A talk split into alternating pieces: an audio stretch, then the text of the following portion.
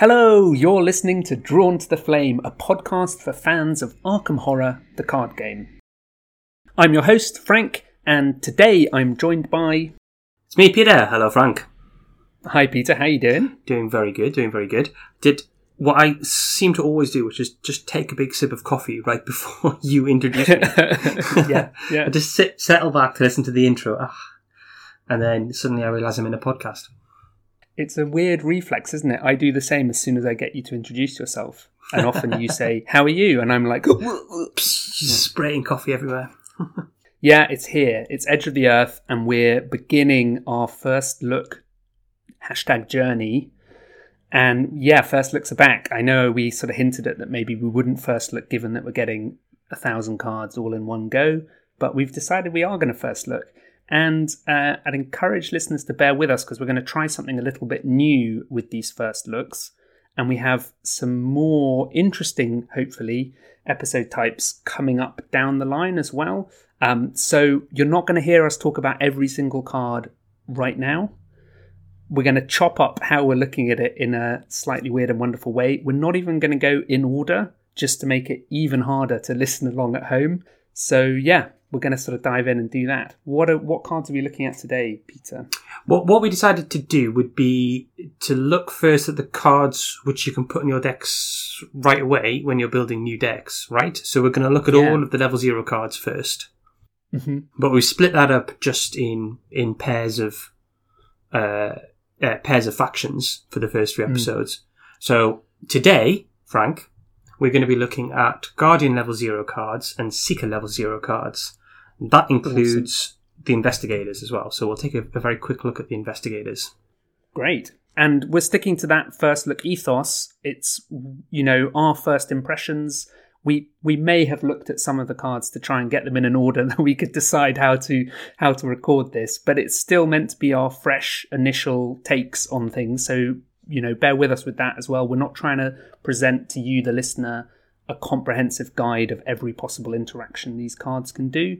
More just our immediate reactions of maybe where these cards find homes or what gets us excited about them. Absolutely, yeah. And uh, a lot of these cards have been talked about by us, um, Yeah, yeah. but also by a lot of the other content creators. And I'll just say, Frank, that that week we had of spoilers was was really genuinely exciting. It was fun, wasn't it? I hope everyone else had the same. Sometimes you worry that you're maybe in, in a little bit of a creator bubble. Everyone getting, you know, all the creators getting hyped to produce their content and seeing what other people do. But I hope everyone had as much fun as I did with it, staying up late, watching mm. streams, and excitedly first thing in the morning, eight o'clock in the morning, just getting out of bed, checking. Oh, who spoiled a card last night? Yeah, yeah. All the sort of the like Pacific Coast content creators that we were not going to stay up and see. It was Yeah. really exciting. One of the cards that you got most excited about, Peter, you're going to read to us now. Oh, bro. Okay. Wow. Straight in there. Right. Well, first of all, we've got the inverted commas Guardian investigator, and this is Daniela Rees. Re- Is it Reyes or Rees? I think it's Reyes. Reyes? Because it's Hispanic, yeah. Ah, okay. Daniela Reyes, uh, and she is the mechanic. She has. Uh, I'll do the stats first. She has four willpower, one intellect, five combat, and then two agility. She has the entrepreneur trait. Have we seen that before? I don't think we have, no, have we? it's new, I think. Yeah, new trait. Uh, she has uh, 8 health and 6 sanity, and she has a reaction ability. After an enemy attacks you, accept an attack of opportunity you provoked, even if that attack was cancelled, either deal 1 damage to that enemy or automatically evade it. And then she has an Elder Sign effect, which is plus 1. If you were attacked by an enemy this round, you automatically succeed instead. Uh, and she's saying, Relax, tough guy, I'll handle this. You stand over there and look pretty Nice. which is fantastic. Should we very quickly do her deck building as well? Because Yeah. we can just we can do this and then we can label this type of deck building the Edge of the Earth deck building style, Mhm. and then we don't have to go through it again for anyone else. Yeah. So Daniela can take Guardian cards level zero. She can take Survivor cards levels one to five, Neutral cards level zero to five, and up to five other Survivor cards level zero.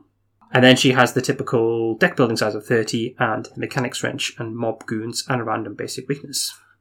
So similar to Norman, who people are probably mm-hmm. familiar with already, Daniela starts off as a guardian and then levels up into survivor cards. But she can take five level zero survivor cards to, to get her a bit of a, a, a, a what's the phrase I'm looking for? Start her in the right direction.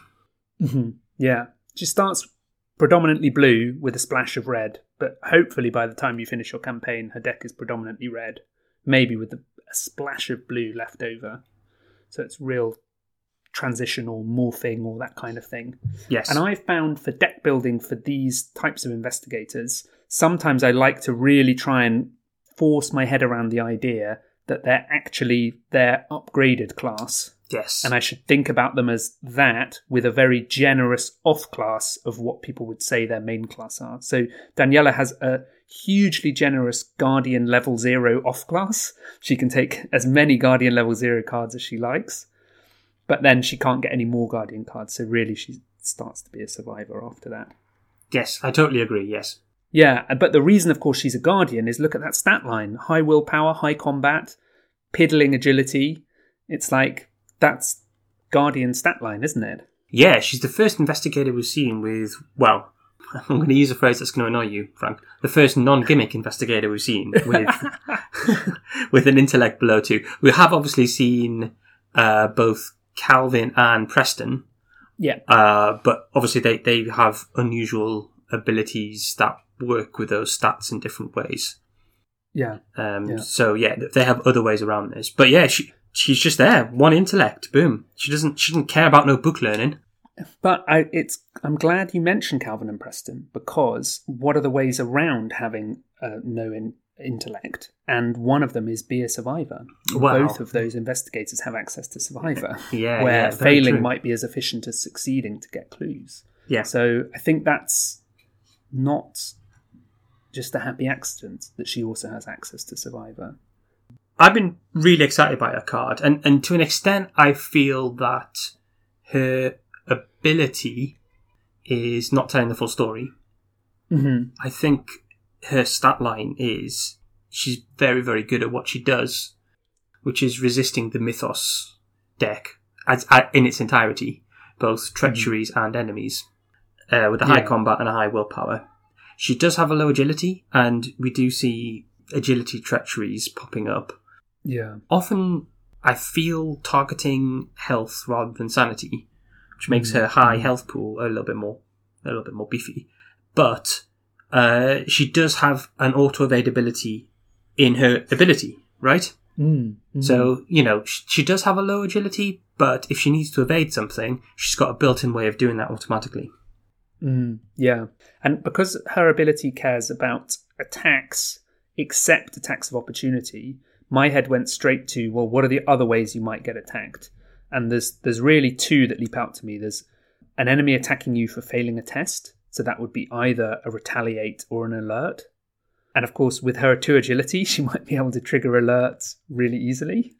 And Yeah. then there's enemies attacking you in the enemy phase. Yeah, of course, yeah. So it took me spiraling back to that idea of we've mentioned this before in our three healther episode. You know, last action engage as a guardian, and Yeah. you you end up as the person with the enemy on you for the enemy phase because you're the one who's going to be the proper tank and take the hit. And of course, she gets a a bonus there. Maybe you're not using the auto evade ability at that point because it's just going to ready again, but you might just ping it for damage. So she sort of gives out damage just for doing what you want your guardians to be do doing, which is tanking. Exactly, yeah. And, and Survivor gives her access to a huge number of, of very good uh, soak cards. I think specifically that, I mean, she can take level zero, um, Cherished Keepsake and, and Leather Coat. Mhm. Get the coat and the jacket mixed up. Uh, but she can also take the level one versions as well, which do exile, but give her like an incredible soak for zero cost to install. She's like 12 10 in her stats at that point. Uh, yeah, unbelievable, right? And she can Yeah. just soak up those hits all day long. yeah. I think, Yeah. like, yeah, as, as we said at the beginning, we don't want to dwell on the investigators too long because we can dig into them more. This is just what's what's really excited us about Mhm. them. Yeah. When I look at Daniela, I see a, a, a stat line dedicated towards the mythos um, tackling enemies, tackling tackling treacheries, and then also access to a card pool that lets her do some element of manipulation of the encounter deck with cards like I'll handle this, First Watch, On the Hunt, this kind of stuff, and then also cards that allow some some cancellation as well, cancellation and soak. So you've got cards like Test of Will, you've got uh, like damage avoidance, uh, perseverance, that kind of stuff. That's also in there. So I think she's got access to a lot of fun cards that lo- work in a lot of fun ways with her ability. Yeah, yeah. I think I what I'm going to keep an eye on. This is my final point: is ways of getting attacked that aren't attacks of opportunity. Because I'm sure, I'm sure she was too strong when it was just that you could trigger her ability off taking attacks of opportunity. And Yeah. in fact, flashback to Think on Your Feet, Mark versus Where the Gods Dwell. I took an attack of opportunity to play the Enchanted Blade so that I could trigger a counter punch and immediately kill the enemy that I was engaged with Beautiful, before the blade had even hit the table. It incredible. was just like as he was pulling his sword out, he ends up elbowing the uh, the cultist in the face and killing them. So yeah, there's there's definitely scope there in the guardian pool for hitting back. Yeah, I I understand some people are a bit like, oh well, you know, I can't play her solo um because she's got such a low intellect. But I think you, you've made the point to me, like if your intellect is two, it kind of might as well be one. Yeah, yeah, Um, people have been getting around low intellect investigators for some time. Mhm. And what Daniela does is she still has a low intellect, but she gets the points in other stats as well. yeah. I think if I was on the spot now building a solo deck for her, I'd make sure evidence, scene of the crime, and Greta Wagner were in there. Yes. and then probably a flashlight or a, an old key ring, but or even a look what I found and a plan to upgrade into look what I found two. Probably my first four XP. Yeah. Look what I found two triggers off um, failing by three or less. So Yeah. up to shroud three, you're good, and it gets you two clues split across two locations. So just in terms of the efficiency of you know stand in the two shroud location and get the clues from the the four shroud location is just incredible. So I don't. I think I would be angling for that really quickly. Yeah. And that's your eight. Uh, your eight clue cards right there. So Bro. as as we all know, building a solo deck, you need your six to eight. Anyway, the mechanics wrench is her signature card. It's a two cost asset, double combat and a wild icon, Oof, nice. item, tool, and melee. Daniela Reyes deck only. It takes up a hand slot and it's got two abilities. The first is a free, uh, fast action, exhaust mechanics wrench. Choose an enemy at your location. That enemy attacks you. And then the second is an action, fight. Use this ability only against an enemy that has attacked you since the end of your last turn. You get plus two combat for this attack and deal plus one damage for this attack. So yeah, this is this is pretty good, right? Oh, should we do the weakness as well, just very quickly? Yeah. So we've got Mob Goons. It's an enemy weakness. It has three combat, three agility, three health, and it is humanoid and criminal traded. Hunter, Prey, Daniela Reyes deck only. This enemy's attacks cannot be cancelled. Damage and horror dealt by this enemy's attacks is treated as direct. Debt is a family affair. There goes your big plans about all the soak you're running in Daniela. Yeah, yeah. The goons are coming directly for her. Beefy, beefy boys, but I don't think unmanageable, especially with the wrench. Mm-hmm. Yeah. So the wrench. And Go on. especially if our plan is to run evidence and scene of the crime, maybe even lesson learned. I know it can't run lesson learned. She's not a guardian. Her levels one to five, but you know, evidence and scene of the crime certainly, or or uh, Greta Wagner. This you have an enemy already in your deck. Yeah. help trigger those cards. Absolutely, yes. And you've got you know the wrench. I think is just good, right? It's it's an action to do plus two fight, taking it to seven Yeah, and silly, pl- right? and dealing two damage, which Yeah. will probably trigger a free damage as well. So it's just a three damage weapon. yeah, The thing that I we didn't mention when we read Danielle the front of Daniela's card is her ability is not limited to once per phase. yeah. Good point. So she can just kill three damage enemies all day long. Of course, the mechanics wrench will exhaust to trigger the ability on it. Yeah, But you know, you could be in a situation where you clobber one, you clobber another one, and then that one attacks you in the enemy phase and kills itself. Yeah, yeah. I love as well that that fight ability on the wrench. If you've done that, I'm going to engage last action and just take the hit. You do a damage in that enemy phase, and the wrench is still online because it's since the end of your previous turn, Yeah, which is the you know previous round. So it's still on online all the way to the end of your next investigation phase. So being hit in the enemy phase, or if you're hit by an enemy in Mythos for some reason, yeah, um, maybe there's you know a, a card that moves an enemy and lets it attack you. The wrench is online then as well. You don't have to use it to trigger another hit. Pretty cool. And you can use that fight action even if the wrench is exhausted. It doesn't care whether or not it's exhausted, does it? yeah, yeah. You can be in a in a wild situation where you have a four health enemy. It attacks you in the the enemy phase, so you take the hit. Yeah. Gets back to your turn. You use the wrench, so it hits you again. You deal another damage to it, and then you hit it with the wrench. So that's one action. single action to kill a four health enemy. Yeah, with, with only one card, without needing any other events or anything like that. It's just your signature asset. Now, I, can I mention another thing about? I know we've got a lot of cards to get through, but I want to mention Yeah. something else about the wrench, which Mhm. has caught me out. Is it's not a weapon. Yeah, good good point. Um, so I was happily popping in, prepared for the worst, into my Daniela deck building ideas, being like, "Ah, we'll get that wrench out ASAP." That's not going to help. Because Daniela isn't prepared for the worst, really, is she? Because she's not a guardian. She's a survivor. She's a survivor. Yeah. You She can- that like a Put the wrench in her backpack, though. That's nice. Yeah. She could pay for the wrench with her Schoffner's catalogue. she can, yeah. One of your five survivor level zero cards. Well, I mean, we, we are thinking about an, an episode where we help people pick. I mean, probably help each other pick Mm. those five Yeah. level level zero cards, right? Because Mhm. it's such a balancing act trying to consider which ones to take that you aren't going to like waste by upgrading out of later and stuff like that. Yeah, yeah. And, uh, you know, I mean, even that, what you've just said, you're not going to waste them by upgrading out of later. You know, for the, the Dunwich splash, you really wanted those five level zero cards from any classes to be really impactful throughout your deck so that they gave you that bigger coverage of classes. Maybe maybe we'll even interrogate whether you care about what those level zero ones are, or maybe, maybe you do upgrade out of them quickly because your your real off class is your main class. If you if you get my drift. Yes. So let's look at some Guardian level zero cards that Daniela can take, and she could keep them in her deck throughout her deck building. Our first card is Geared Up. It's a null costed level zero asset. It's talent traded, permanent, limit one per deck, purchase at deck creation. Forced. When your first turn of the game begins, play any number of item assets from your hand, reducing the cost of each by one. During this turn, you have three fewer actions to take. So there's a built-in ever vigilant, right? Mm-hmm. Uh, what what do you make of this? Built in unlimited ever vigilant. That's right.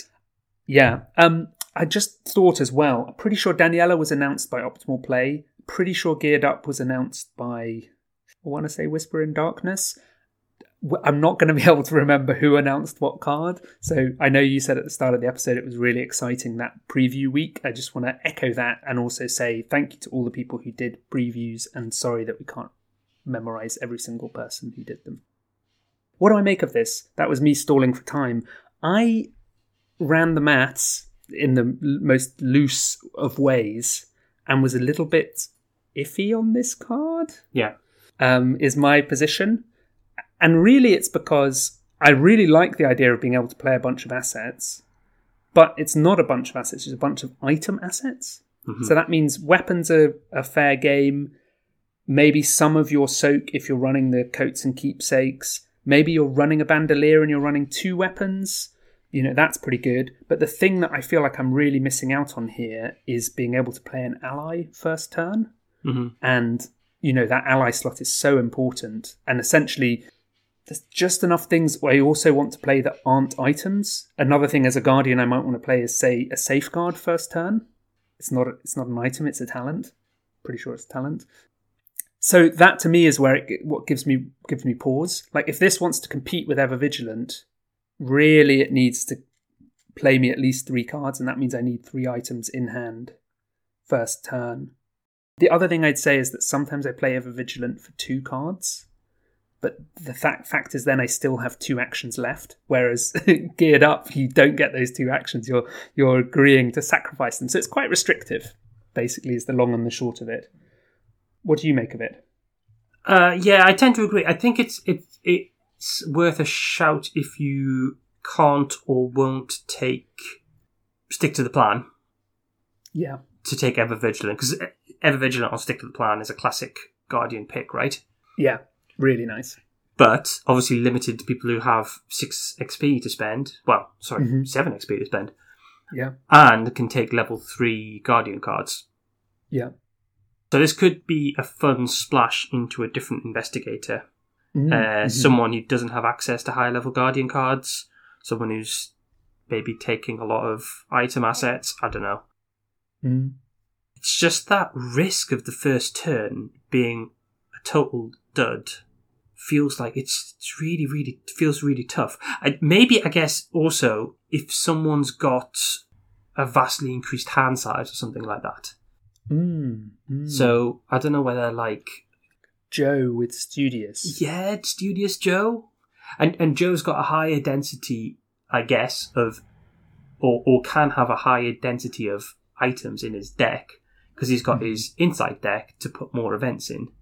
Yeah, yeah. So the old like classic Octo Joe could get his Yeah. bandolier and his fingerprint kit and all that kind of stuff out first turn. his Colts, his bandolier, his Hawkeye folding camera all hit the table. Yeah. Because the other thing you can't do with Geared Up is play that first turn economy card, whether that's an emergency cash or a lone wolf or something like that. Yes. So you're also you're not just restricted in terms of what progressive cards you play, but you also can't do the bounce into, you know, cash, ally, and weapon because Yeah. you're stuck. You're stuck just being able to play the weapon. You can't. You can't. That's- You could do lit- nothing first turn without some of the shenanigans, right? So if, if you need to move Yeah. out of a location first turn because Yeah, an enemy's no, appeared, not you can't happening. know. Not happening. you want to get a clue first turn? Nope. Yeah. So yeah, I mean, super restrictive. I think your off class or your sort of non main class guardians is a really interesting shout and one to keep an eye on, I suppose, Hmm. because you could you could splash this into rogue if you're say Jenny or Skids O'Toole, and also have another day, another dollar. So be actually starting with more resources. So you don't need that first turn. I need to play a cash because you're already starting the game on seven or nine resources. And then Yeah. if you get three actions worth from geared up, that's the same as playing a cash and playing three items. Yeah. It's slightly better than that. So yeah, that's geared up. It's fascinating. A very minor thought on Geared Up, which will apply to. We'll see a card a bit like this in the other factions, but Mm. if you're going synergy, it's a really nice way to kickstart your synergy, Yeah, great point. especially if you're playing Lola. some Yeah. like mad deck creation, like you, you discard half your deck and it's bigger and it's smaller and all this kind of stuff. But Lola does start off with five, five. Um, Yeah, can she? She can only play things that she's in the faction of, though. Yes, but she, uh, if if you take all the permanents, it's long been Yeah, a thing yeah. with with you know they count towards one of the factions she's taking. Yes, yeah, yeah, yeah. So you're not you're not saying, and then you spit out items with geared up. It's more like I'm happy to sacrifice my first turn because my synergy is going to be really good. Yes, exactly. Yes. Yeah. Okay. Cool. I'm with you. I mean, you do lose Good your shout. first turn as well. yeah, yeah. Maybe maybe you're running items in another class because this is a forced effect, right? It's not a it's not a triggered ability, so this still fires. If I, if I'm remembering Lola correctly, I could be getting Lola wrong. I think this still fires even Stop if you're not in getting Guardian. Lola wrong. Yeah, It does, Sorry. but you you wouldn't be able to play the item assets, right? There's there won't be a window before uh, when your first turn in the game begins. Oh, there will be a window to change. Yeah. Does she change? yeah. You the free pick your action, class when you see your opening. Yeah. Yeah. So yeah, she could she could play you know the items of whatever class she picks. Mm. I'm going to make a final point, having said I'm happy to move on. Backpack. Yeah. It's not. It's not at the moment clear if you play them in order because it doesn't have the same wording as Ever Oh, Vigilant that says one at a time. One at a time. But if it means to be the same as Ever Vigilant, in theory, the first card you play is a backpack, which immediately searches your deck for more items that can be played as though they're in your hand. And Geared Up cares about item assets from your hand. Yeah. So then, in theory, you sort of that would be the answer to your hand size thing. You, you your first play is a card that gives you more cards from your deck that you can then play. Yeah. Yeah. Maybe. Okay. What's next? Uh, we've got Toe to Toe. This is a zero Mm. cost event. Has combat and agility pips, spirit and tactic traits, which are nice traits to have.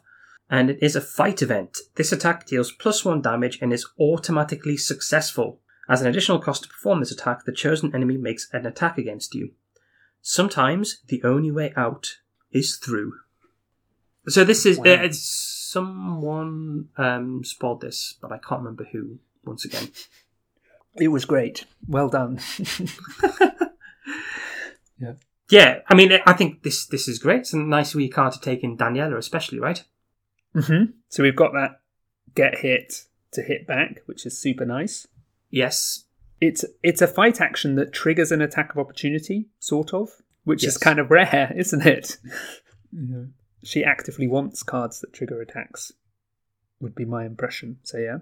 Someone has made the point to me that any card which is good for Daniela is also kind of good for Calvin. Mm. This is a, a nice one in Calvin, I feel, especially early game when he needs to power up his stats, but also Yeah. might want to just deal with an enemy. Yeah, you draw that ghoul and you're like, oh, I'm going to take a bunch of attacks opportunity because I can't handle it yet. Yeah, this Yeah. this automatically kills a two health enemy, basically, right? And if you're playing Nate, automatically automatically kills a three health enemy. Mm-hmm. Both those things feel good. Yeah, super good. I'm glad you mentioned Nathaniel because I think that's a really nice shout to just plonk, kill, three health. and, you know, the Nathaniel deck came with Monster Hunter, which is a fight action for plus one damage, um, but you have to take the test. Whereas this, like, would you rather. Would you rather, Peter, take the fight test with your five combat or just succeed, but you get a hit? Because I, I think the other comparison here is with Vicious Blow, and I would not want to commit a vicious blow to a basic fight action. Partly because I'm not getting the boost of whatever weapon I'm using, and partly because I'm just using it to kill a two health enemy that my weapon should be able to kill. Whereas this, because it's automatically successful, there's none of the sort of the jeopardy involved. You just play it, kill the enemy, move on with your day. Yeah. I like it. I think it's cool. Uh, Next, we yes. have? Sorry. Yeah. No, I was just agreeing. We should move on to the next one. Next, we have Get Behind Me! It's a Peter style quotes and exclamation mark card. Zero cost event, willpower and combat icons, spirit and tactic traded again. Fast, play during any free trigger window. Until the end of the phase, whenever an enemy would attack another investigator at your location, it attacks you instead, then engages you. Cancel one horror dealt by each attack made in this way. I do like this. I think I really like this. Yeah. Note that it. So so this. I think Leonard Quirm pointed this out. Uh, I can't remember where I, where I read it, but it like flips the logic of the order of what you're going to do things in your turn around, which we did an episode on recently, and it's a shame we didn't Mhm. see this card by before then. Yeah. So you know it can end up with your fighter going last in in the phase when they've got a big stack of enemies on them, Mhm. and it can trigger off attacks of opportunities that your enemy is uh, sorry your allies are provoking, and will still trigger Daniela's ability, That's correct.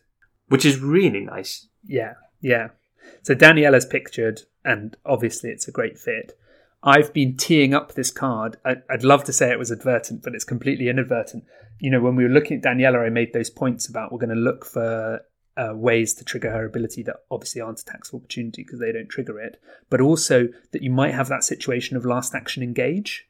Yeah, What if that last action engage was actually all of the rest of your party taking their actions normally and they somehow gave you engage actions? yeah, yeah. So that when it got round to your turn, you still had a full turn to deal with the enemies and you'd already like taken the hits that you needed to trigger your ability. Exactly, and they've already they've all already taken one damage. Yeah, I just think it's a, obscene in that way. Yeah, I mean, partic- obviously stronger in uh, the larger player counts because you could take a host of hits and do that kind of thing. You know, picture the situation as well that say someone's got a cultist on them that deals a damage, someone's got rats on them, or something like It's sort of piddling and slightly annoying.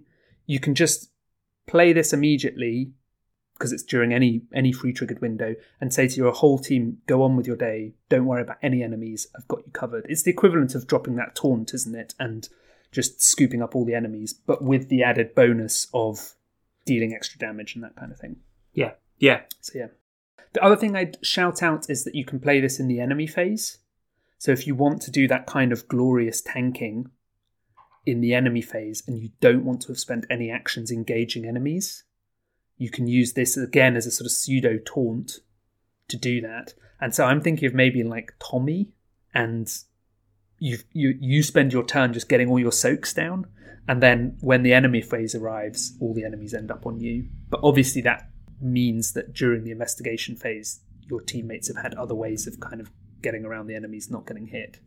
Maybe they've passed an enemy around. But yeah, I think it's really cool. Yeah, I like this a lot. I like this a lot. I think I maybe even prefer this to toe to toe.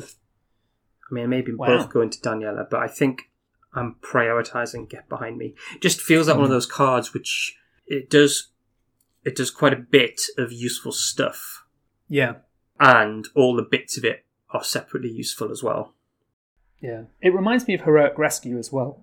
You know, most often what I do with Heroic Rescue is say to my teammate, just take your turn. Just go about your turn as normal. I'm here.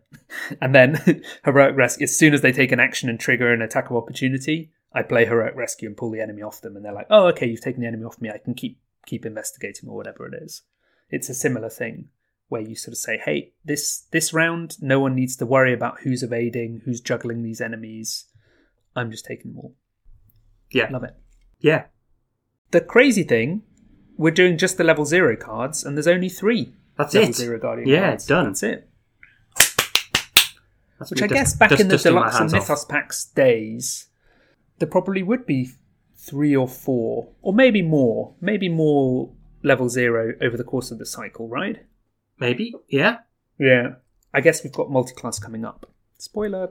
Um, right, you're reading Norman, I guess.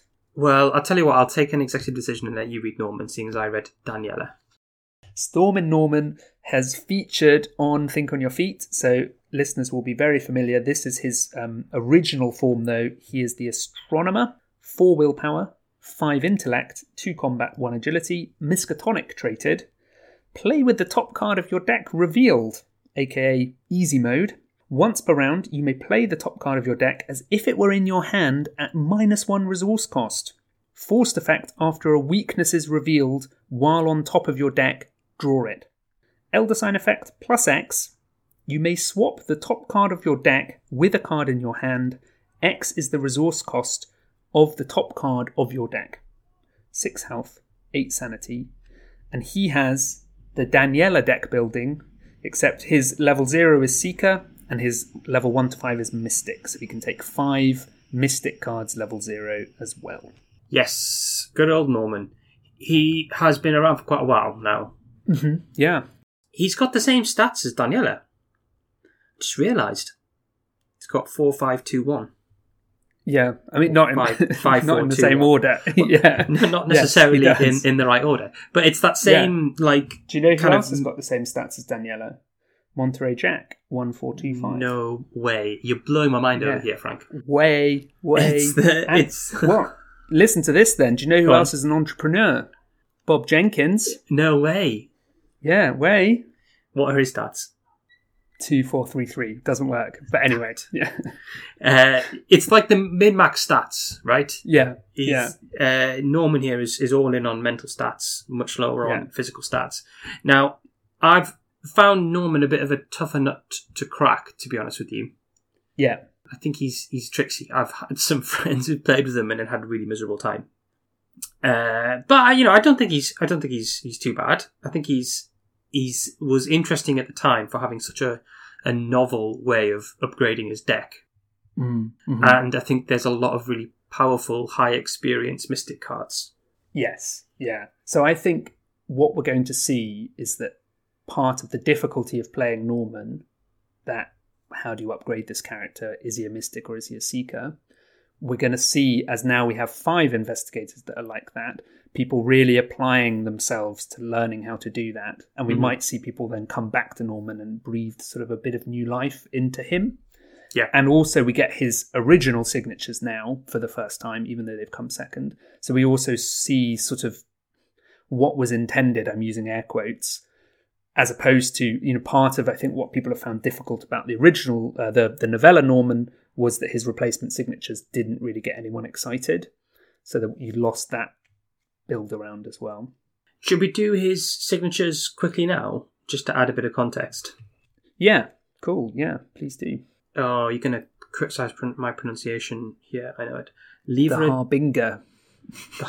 well, not that one. It's the Livre d'Eibon. Yeah, I think that's d'Eibon. Uh, Does that mean the Black Book? I think it's the Book of Eibon. Oh, okay. Eibon is a sorcerer. Oh, okay, right. Uh, this is the uh, Hyperborean Grimoire. Hyperborean? Hyperborean. That's what you'd say for uh, Hyper- Agnes, right? Hy- Hyperborean. Hyperborean heirloom.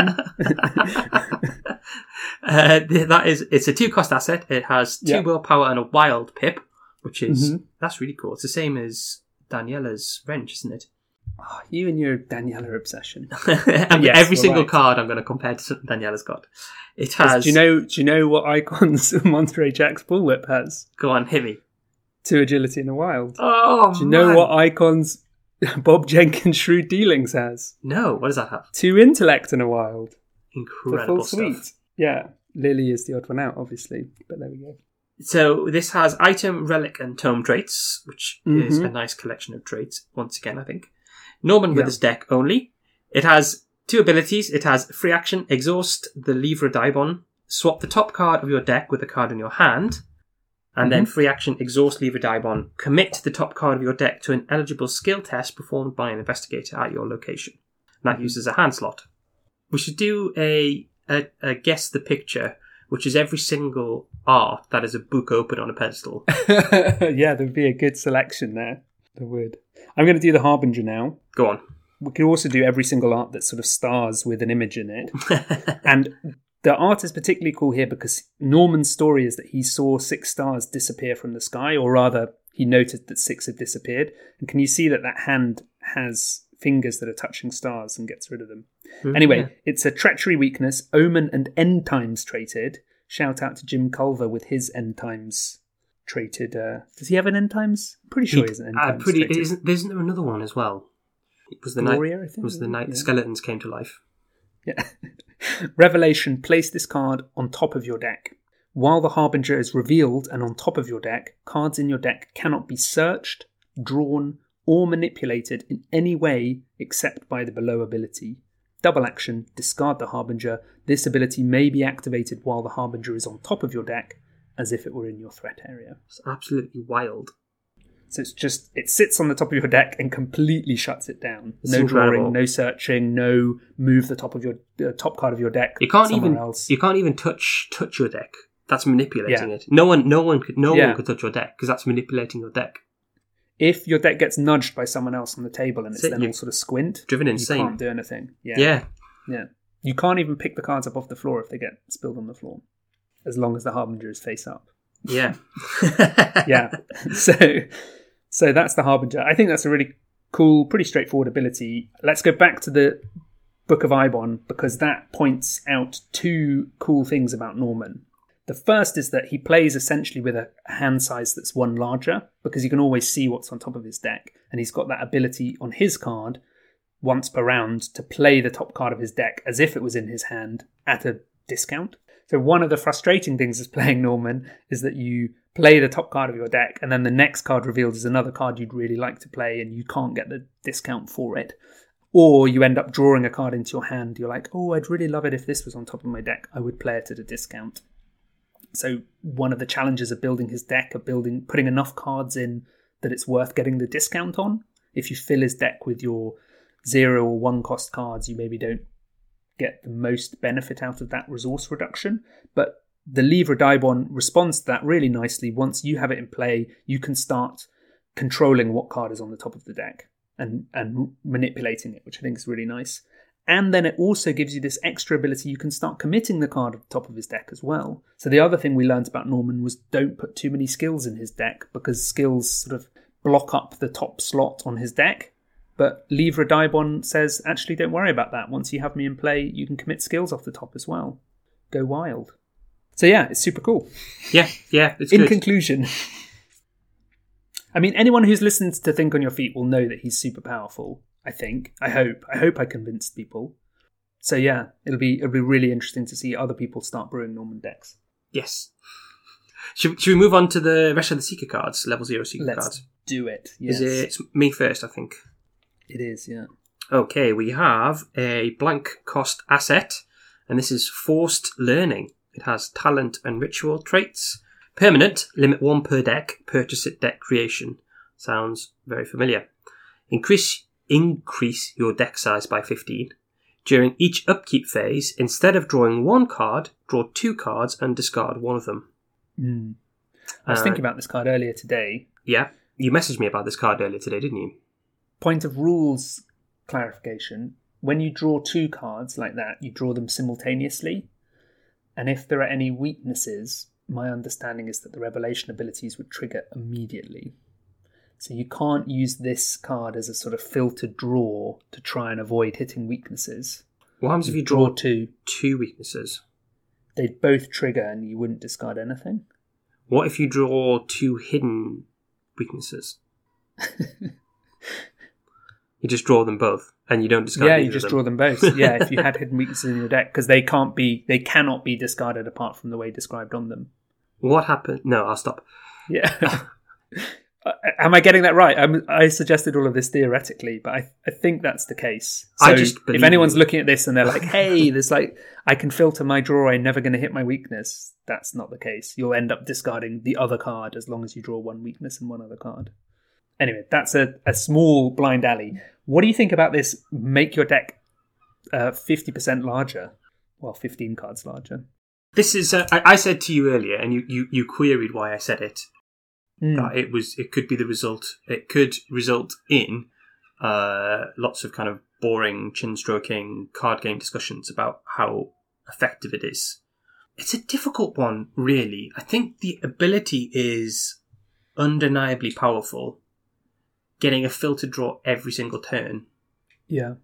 would let you burn through your deck twice as quick. You know what? Mm-hmm. And even as I'm looking at it, discarding one of the two cards you draw is not. That's not a thing that's inconsequential either. As we saw when we previewed short supplies, nice having cards Yeah. that discard is, is better than having them in your deck. Yeah. You run this in Minh and run Glimmer of Hope, chuck all the Glimmer of Hopes, and then take a single action to pick them all back from your discard pile. And if there's any faction which doesn't have as much trouble with drawing their whole deck, it's Seeker already, right? Mm-hmm. Mm-hmm. At, at, at the So basic this- level, once you get through 15 turns of a game, which feels like, I don't know, probably on slightly on the long side, a bit over, Yeah. av- bit above average. I'd say that's But- like 75% to maybe a whole game. Like most games are 12 to 20 turns. yeah, that probably doesn't. Yeah, we should get some stats on that. Actually, that'd be an interesting thing to to, to know. Um, Yeah. But I guess then that means over the course of an average game, you've sort of made up for the fact that you've got a bigger deck Mm-hmm. and allows you to be a bit more toolboxy. Yeah. Yeah. It's a difficult mean- one to judge, to be honest.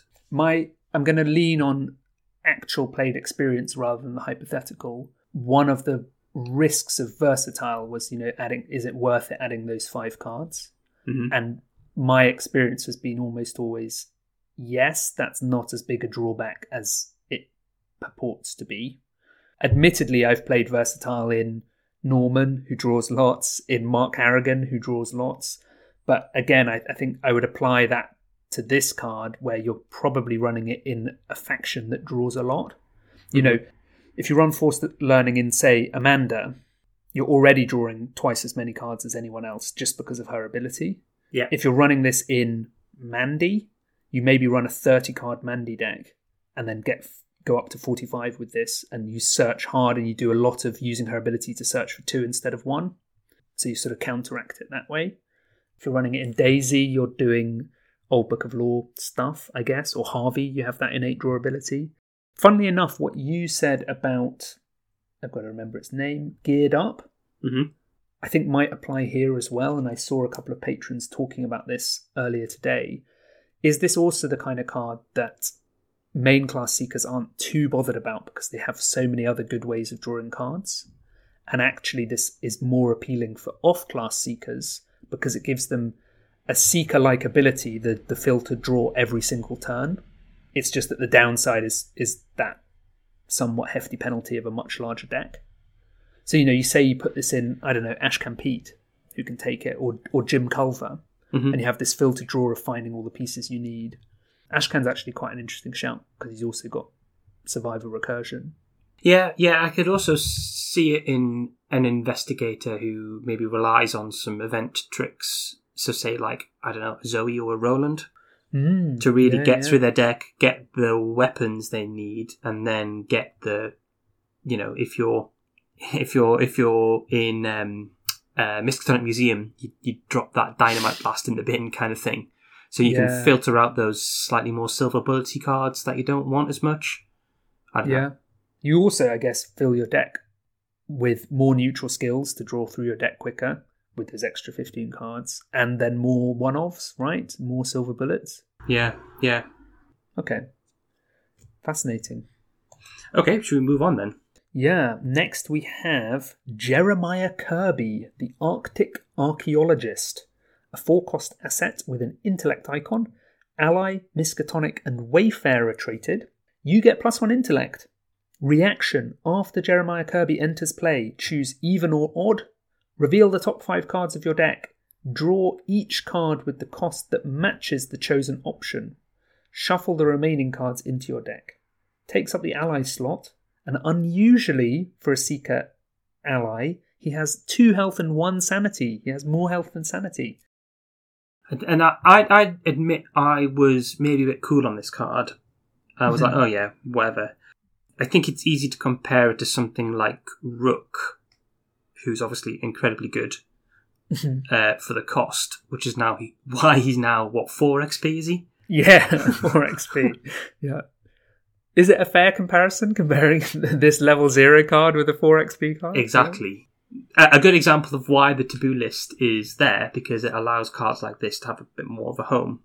Mhm. Um, so yeah, I, I was a bit cool on him, but then uh, one of our patrons, Di, talked about it a lot. How much uh, they like the card, how because the the art is Jeremy, right? Yes, it is, Jeremy, yeah. As you may remember from several other cards, because he's so prolific in LCGs. It's it's one that I guess kind of rewards knowing your deck. This is this is kind of what what Di was getting at, and I tend to agree. Um, on on reflection, I think it's it's a really interesting card. Rewards you knowing what's in your deck, even if you don't. I know some people are going to be like, "Oh, well, I'm going to build a deck that only has even cards in it." So I always draw five cards when I play Jeremiah Kirby. Mm. Uh, and you know, more power to those people. I love them for it. yeah.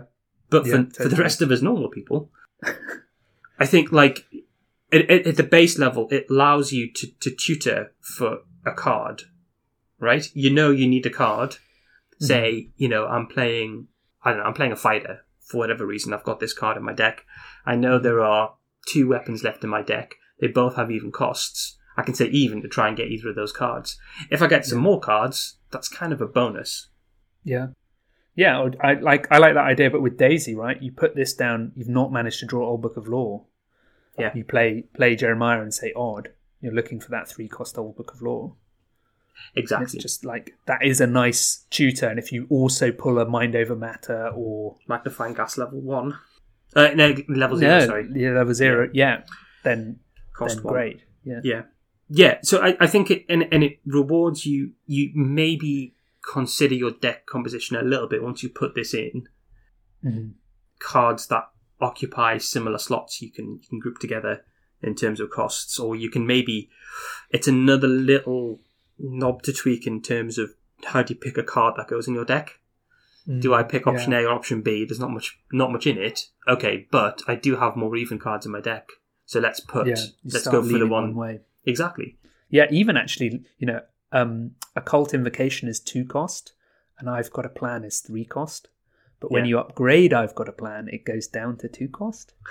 nice. So you could start building towards a sort of even deck just in and hey, and magnifying glass goes from one to zero, and zero is even, right? yeah, yeah. So yeah, you could start building towards a certain. I like that. I think the other thing that we've glossed over very quickly is, is a static boost. It's Yeah. the plus one intellect. There are some other options for that. There's Dr. Milan Christopher, who costs the same and gives you the static boost and generates you resources. If you're playing with Taboo, he generates you one a turn. So Yeah. it sort of slowly gets you value. And then there's also Whitton Greene, who Yeah. gives you an intellect boost, but only if you control a relic or tome. Um, she also gives you a repeatable search effect to find those things. So, you know, I think Jeremiah Kirby competes with them comfortably. You know, that's a nice decision to make. Do I do I run Dr. Milan Christopher and have this drip economy, or do I have Jeremiah as a sort of almost like an almost no stone unturned plus a static boost? I think that's kind of cool. I could even see myself maybe playing him early and not worrying too much about how many cards I get, and having the second copy later uh, if he dies off or whatever to play again more in that kind of I just need to find a weapon, I just need to find a solution here. Yeah. What happens with skills, by the way? They're null costed, so they don't they don't trigger either option. I suspect that's the case. Yes. Okay, so maybe maybe Amanda is not as keen on Jeremiah Kirby. Yeah, potentially. And he's Miskatonic, so if you're doing archaeology funding, he's another option. Okay, should we move on to Yes. the Archive of Conduits? This mm-hmm. is a two-cost asset. It has the unid- eh, well, sorry, it's unidentified, has a wild icon, and it has the item, tome, and occult traits. Limit one per deck. As an additional cost to play this asset, place one resource on four different locations as ley lines. Uh, reaction: After you successfully investigate a location with a ley line, exhaust this asset. Move that ley line onto this asset. Then, if there are four ley lines on it, discard it, take its ley lines as resources, and record in your campaign log that you have identified the gateway. And that uses a hand slot. And it is a picture of an open book. Yay! Our favourite kind of art. Yeah. Well, we will get one. more into this card when we cover the uh, upgraded Seeker cards. Mhm. So, so let's keep our powder dry to an extent for that. I think, in terms of the research cards, which is now what they these are called officially, Yeah. This one isn't too bad. It's it's a two two cost asset, and comes in to making you do kind of what you want to do anyway, and it does pay you back for it. It's not like you get the ley line token instead of getting the clues. So yeah, I think I think yeah, it's it's it's not too bad in terms of these cards. It's just difficult, I guess. You need you can only play it when there are four locations. hmm Yeah. If there aren't four locations, it still comes into play. Oh no, it doesn't because it's an additional cost. You can't even play it when there's fewer than four locations. Yeah, that's true. Yeah. Yeah. So yeah, to me, like so many of these translating cards, it seems a pretty reasonable thing to try and do if you see this in your opening hand or early in the game. And this, maybe more than any other, seems pretty nightmarish to try and do this, even I'd say a third into a scenario. Yeah. You might be like, ooh, this is going to be hard to do. I pictured weirdly, I pictured extracurricular activity. And if you have this first turn, you plonk it down, there's definitely some locations you're going to investigate, and you you put the ley lines on them and you work your way around that map and you get them. But if you're playing, you know, House Always Wins, I suppose there are four there are four locations in play at the start of House Always Wins, but you don't want to investigate any of them. yeah, That's sort of four wasted actions. And yeah, you're paying two cost and then five actions, one to play it and four to investigate, plus the actions you spend to move if you spend any to get four resources. So it's obviously not uh, crying out as a major, amazing economy card. It just gives you a little bump to say, well done for doing what you're doing. yeah, yeah. I I like the ones that almost like pay you back um, Yeah. what you invested. Um, Yeah. because it's it's it's an easier side quest. That's part of what I like about Ancient Stones, I think, because you get the two clues for doing the investigate. Yeah, So it's almost like it's, you know, you've spent an action to play it, but it's almost like you get that action back because you get an extra clue. Although obviously you commit other things. Yeah, and yeah, we'll we'll come back to that one because there's obviously the higher level versions. I just I stopped on the fact as well that it's tome traded, so you can find it with your research librarian, but it's also occult traded. And we have seen a few investigators interact with occult level zero. yeah. Doesn't Akachi have occult level zero?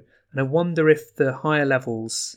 I suspect she won't be able to take them because she can't. They don't have uses charges. They are level four and they are ritual traded. I don't know even if um, Parallel Agnes can take them. I'll have to have a think about that as well. Yeah, yeah, we'll consider it. Right, we have one last card, and it is Written in the Stars, a one cost seeker event, wild icon, insight traded, fast, play only during your turn. Discard the top card of your deck. If that card is a weakness, shuffle it back into your deck and make a wah wah hmm. noise. Otherwise, for the remainder of your turn, while that card is in your discard pile, commit it to each eligible skill eligible skill test you perform. This is one that we saw announced, I think. Yeah, I, I like this actually. I think it's it's a one shot Amanda, Yeah, yeah, uh, but of course has a natural synergy with Norman in that he knows what he's going to discard. yeah. So not Norman sees that deduction level two on the top of his deck. No, That that he can't take. Yeah, deduction level one, or I don't know, Eureka. He sees that Eureka on the top of his fearless. Yeah, whatever he sees on the top of his deck. He's just like, yeah, I'll, I'll I'll have that this turn. Boom, Yeah. written in the stars. Maybe he sees the guts too on the top of his deck, and he just goes to work, draws six cards. Yeah. Yeah, yeah, maybe he does. The other thing he can do with the Livre d'Eibon is change what's on top of his deck. So you could have that deduction sitting in hand, and then when when the stars align, you say, "Oh look, first I'm going to put deduction on top of my deck, then I'm going to written in the stars and and get it to hit." Which I think is just really there's a the thing I really like about this is the overlap for Norman between doing the kind of clue efficiency of Seeker and then also doing the weird like scrying tricksiness of Mi- Mystic, and he yeah, just yeah. mushes them together in quite a fun way.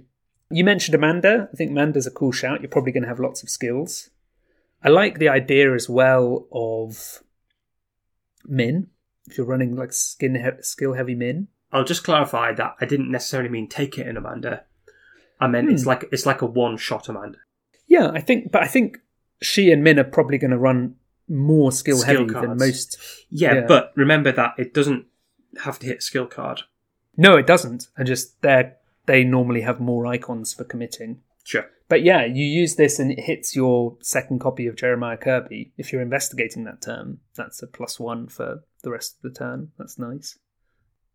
Yeah, I, I'm I'm intrigued to run it outside of Norman because it seems so good to control what's going to be on top of your deck, and much you know much more hit and miss if you're using this and milling. I don't know that weapon you're looking for or whatever it is Yeah.